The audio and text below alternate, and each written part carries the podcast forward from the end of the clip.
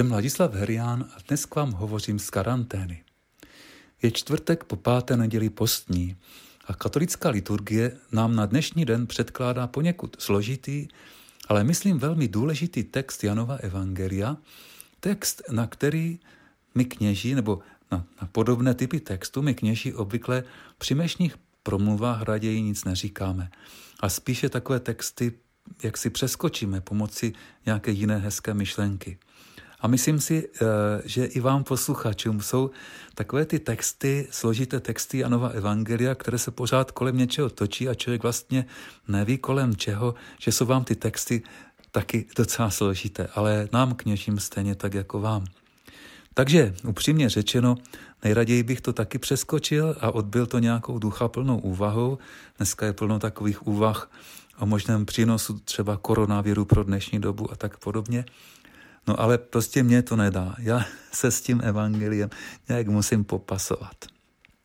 Takže oč jde? Zkusme si teprve, nejprve ten text přečíst. Jde o posledních devět veršů osmé kapitoly Janova Evangelia. Závěr Ježíšovy diskuze se Šidy o Abrahamovi. Ovšem celá ta diskuze má těch veršů asi 30. Ježíš řekl Židům, amen, amen, pravím vám, kdo zachovává mé slovo, neuvidí smrt na věky. Židé mu řekli, teď už jsme si jistí, že jsi posedli zlým duchem. Umřel Abraham, stejně i proroci a ty tvrdíš, kdo zachovává mé slovo, nezakusí smrt na věky? Jsi ty snad větší než náš otec Abraham? On umřel, stejně i proroci umřeli. Co ze sebe děláš? Ježíš odpověděl, kdybych oslavoval sám sebe, moje slova by nic neznamenala. Je to můj otec, který mě oslavuje, o kterém vy říkáte, je to náš Bůh. Vy jste ho nepoznali, já však ho znám, a kdybych řekl, že ho neznám, byl bych lhář stejně jako vy. Ale znám ho a zachovávám jeho slovo. Váš otec Abraham zajásal, že uvidí můj den. Uviděl ho a zaradoval se. Židé mu namítli, není ti ještě ani 50 let a viděl si Abrahama? Ježíš jim odpověděl, amen, amen, pravím vám, dříve než byl Abraham, já jsem. Tu popadly kameny, aby po něm hodili. Ježíš se však skryl a vyšel z chrámu. Co je na tomto textu to nejdůležitější? Zdá se mi, že se snad můžeme zeptat s Richardem Rohrem v jedné jeho knize. Když Ježíš říká, dříve než byl Abraham, já jsem. Kdo to zde vlastně mluví? Mluví to Ježíš? Nebo někdo jiný? Je to ten, kterému říkáme pan Ježíš, tedy Ježíš z Nazareta? Ten se přece své mamince opravdu narodil až několik tisíc let po Abrahamovi a tak v tom jeho protivníci mají přece pravdu. A tak jako kdo to zde mluví?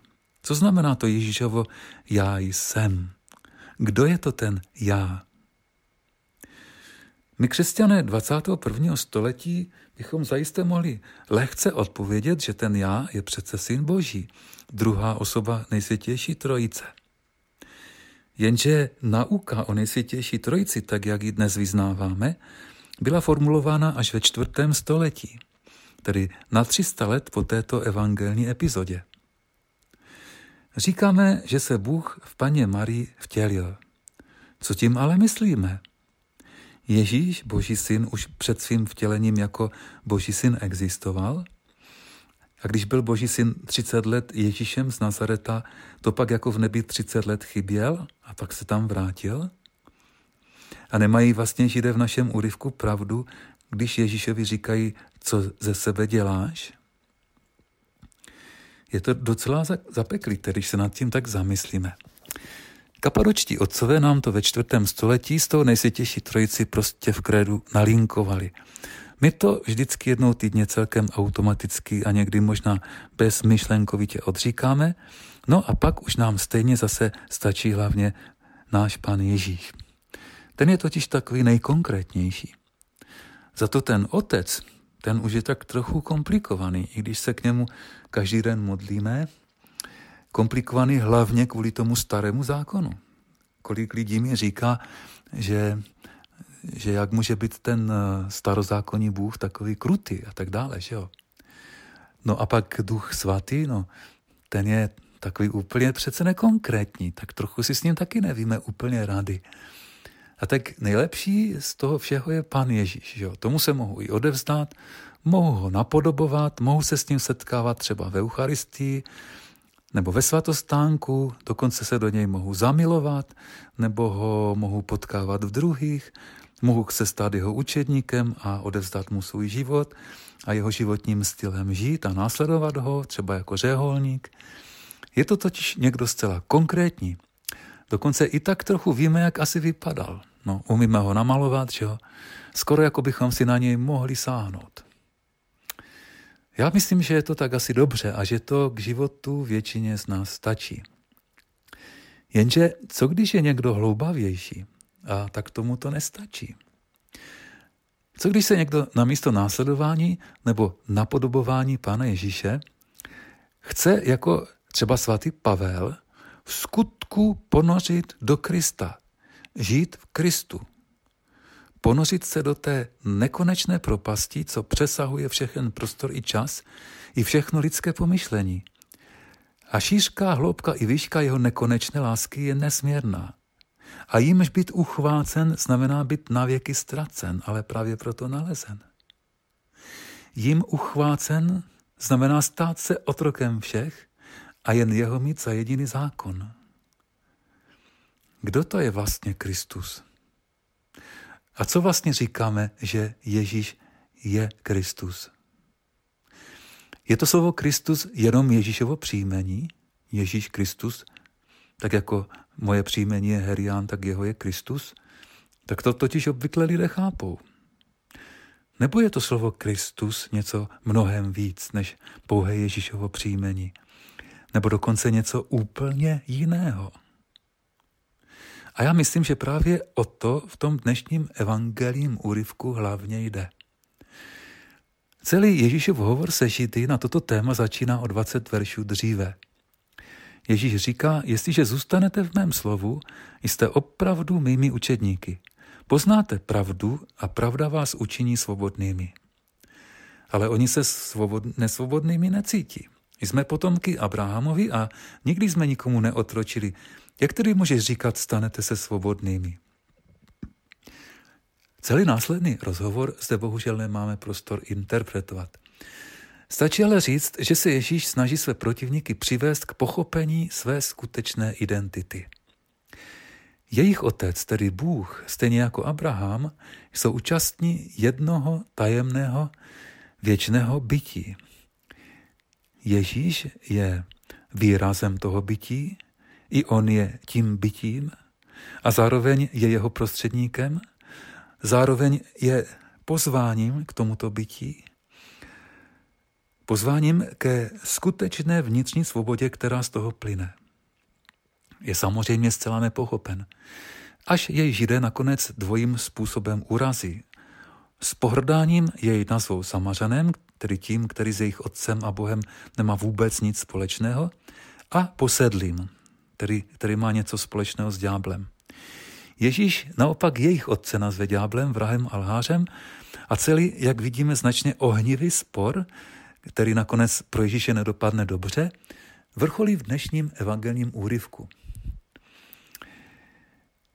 Jak vidíme, celý ten spor vrcholí v tajemné větě dříve než byl Abraham, já jsem ten úryvek vrcholí tady touto větou. Jo? A vlastně eh, ten úryvek, eh, pardon, ta věta, dříve než byl Abraham, já jsem, tak vlastně bych řekl, že ona ta věta celý ten, eh, ten úryvek i ten spor zhrnuje. Jo? A tak kdo je vlastně Ježíš, který z Židy v našem úryvku hovoří? A stejně tak se můžeme ptát i my, kdo je vlastně ten Ježíš, kterého my křesťané uctíváme. Narození Ježíše z Nazareta není prvním vtělením Boha. Prvním vtělením Božího syna je Boží stvoření. Jestliže skrze něho, skrze slovo, jak říká svatý Jan ve svém proloku, nebo skrze Krista obraz Boha neviditelného, jak říká svatý Pavel ve svém hymnu listu Kolosanům, tak skrze něho všechno bylo stvořeno. A pak on je prvním božím obrazem, prvním božím obrazem je on jakožto svět kolem nás. A jeho příchod na svět v Ježíšovi z Nazareta je již jeho druhým vtělením. Svět žil v Kristu ještě před Ježíšovým příchodem a žije v něm i po Ježíšově odchodu. Kristus všechno ve všem. Žijeme v Kristu, tedy jak říká svatý Pavel v Atenách, v něm žijeme, pohybujeme se a jsme. A jsme tedy vykoupení, přijatí a milování a neexistuje jiný prostor, čas a způsob, kde bychom mohli žít. Je to podle mě natolik šokující a osvobozující zvěst, že je nepřijatelná jak pro vrstevníky Ježíšovi, tak pro mnohé z vrstevníků mých. Třeba jedna paní mi napsala zrovna dnes, že nemůže kvůli koronaviru k velikonoční zpovědi. Že sice pan farář v kostele vyhlásil zpovídání, ale ona má nad 70 a je přeci v té ohrožené skupině. Tak co má chudinka dělat? Vždyť nemůže splnit tu velikonoční povinnost. Já vím, že se v těch svých řečech a knihách pořád opakují. Ale jak vidíme, v těch nejtěžších věcech jsou někdy skryty ty nejkrásnější perly. Jestliže jsme se jednou narodili do tohoto vesmíru, ať se děje, co se děje, neexistuje tu pro nás jiné místo než bytí v Kristu. Narodili jsme se do světa, tedy do Krista, a neexistuje žádná síla, která by nás z toho vyrvala a přenesla někam jinam. Není totiž kam. Vše je již Kristu. Kristus není pouhé Ježíšovo příjmení. Pán Ježíš Kristus není jen naším farním Ježíšem, jak říká Richard Rohr. Ježíš vzkříšený se stal znovu Kristem. Stal se tou tajemnou esencí všech věcí, i nás samých. A jak říká v Janově Evangeliu dál, já jsem ve vás, vy jste ve mně a já jsem v Otci. O tom také jsou blížící se Velikonoce, které sice nejspíš nebudeme moci prožívat spolu v kostele, ale můžeme je slavit kdekoliv budeme, v duchu a v této neskutečně nádherné pravdě. Žít tak, aby tato pravda nebyla jen prázdnými slovy, ale realitou, se musíme neustále učit. Musíme to pořád trénovat. A na to opravdu máme 24 hodin denně, protože Bůh i ve spánku myslí na své milé. Podcast u Ambonu pro vás připravuje Fortna. U Ambonu se střídají Ladislav Herián, Pavel Pola, Josef Prokeš, Petr Glogar, Tomáš Roule a Petr Vacík. Slovo pro každý den najdete na www.fortna.eu, na www.prakjezu.cz a v podcastových aplikacích.